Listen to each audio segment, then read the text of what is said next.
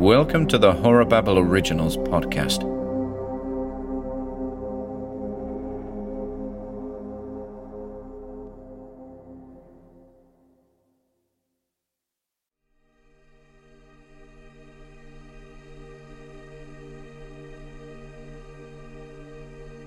The Man Who Saw the Light Over Winter Hill by Ian Gordon.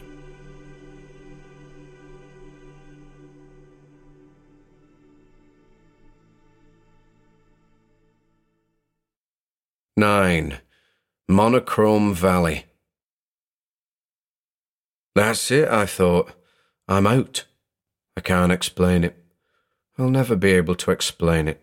But stepping through that portal was akin to an embrace by the velvety void itself. Transfer is the word I'll use. I was transferred from one point to another, and that new point, as far as I could tell, was the bleak yet familiar plain of Winter Hill, under a blanket of pristine snow. Where had I been?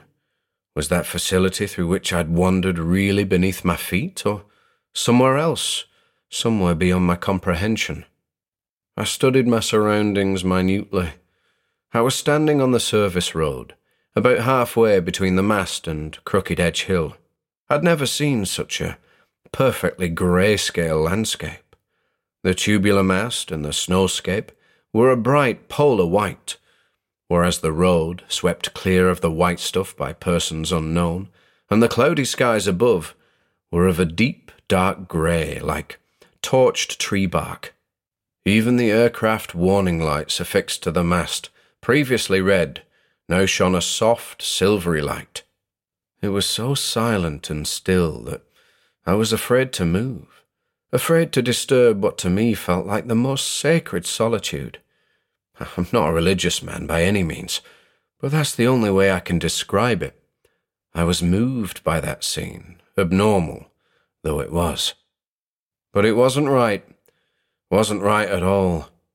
I took off southward, keen to return to the safety of home. As I went, I made curious observations that bothered me.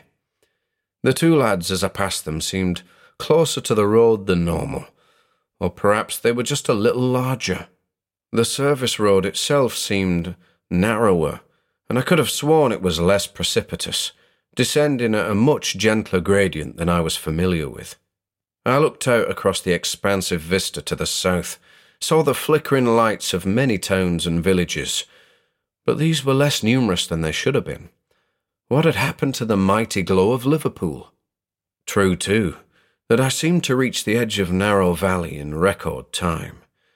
And though I couldn't put my finger on anything in particular, it seemed as though certain footpaths were that much tighter and certain streets that much shorter, like the distance between the village and Winter Hill had been truncated somehow. As I entered the village proper, I was disturbed by the monochromatic streets, cars, and houses had the world been inexplicably rendered in black and white, or had something happened to my vision? My muscles ached as I reached Chapel Lane, desperate now for those home comforts. I passed Justin's house next door and saw Jolly in the window. He too appeared to be made up of just one colour, but the grey boy didn't move. I didn't see his tail wag as it usually did when I passed by. I saw no sign of the constable's patrol car, nor did I see, and for this I was thankful, that grim Vento. I limped up the path, quite exhausted by now, and fumbled for the house keys.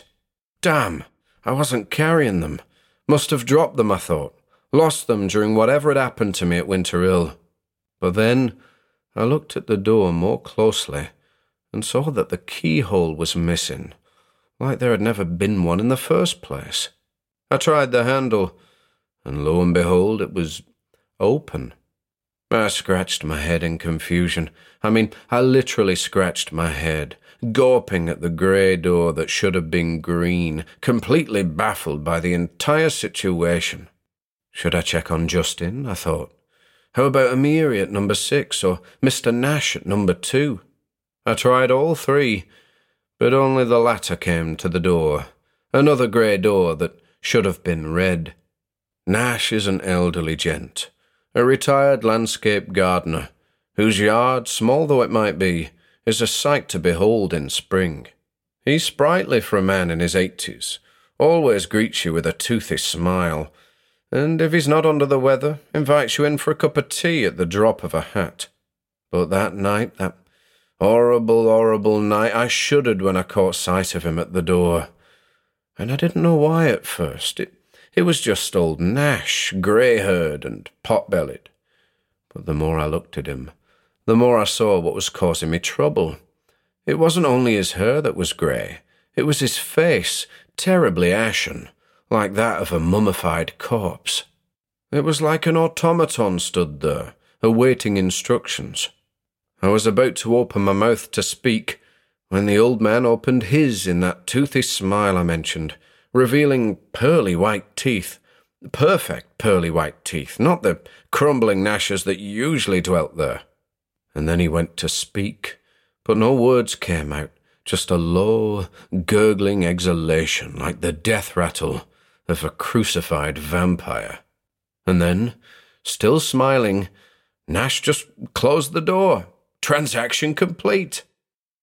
I turned to leave and saw another set of familiar faces Franklin Jones and Cody Taylor, a pair of American students living temporarily with Mr. Wilbur at number 13.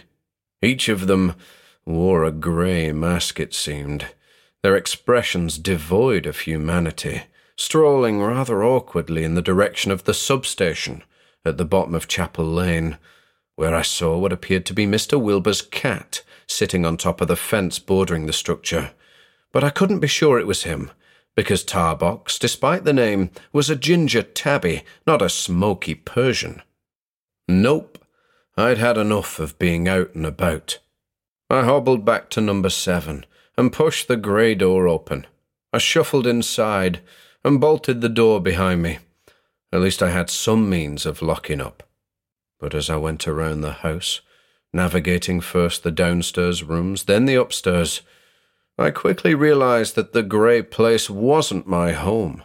Let's put aside the fact that everything within, from the furniture in the living room to the crockery in the kitchen, was black and white, and focus on the fact that, like the world outside, the house was smaller than it was supposed to be lacking in the personal possessions that made it mine. The house was an impression of my home, just as the world outside was an impression, an incomplete impression at that. I tried to think about it, tried to focus on the problem at hand, but I was just too bloody tired. I'd never felt so wiped out in all my life. I just needed to lie down and sleep for ten or eleven hours. I'd think about the weirdness later. I'd work it all out much later. I toppled onto the bed in the guest bedroom, a bed that was strangely firm, and of course grey. And it didn't take long for me to drop off, knackered as I was. But my drifting mind was plagued by memories of recent events the phone box and the calls, the police and the arrest, the various guises of my strange shadow. A thought lingered on my mind prior to oblivion, a thought concerning my double. Where the hell was he, anyway?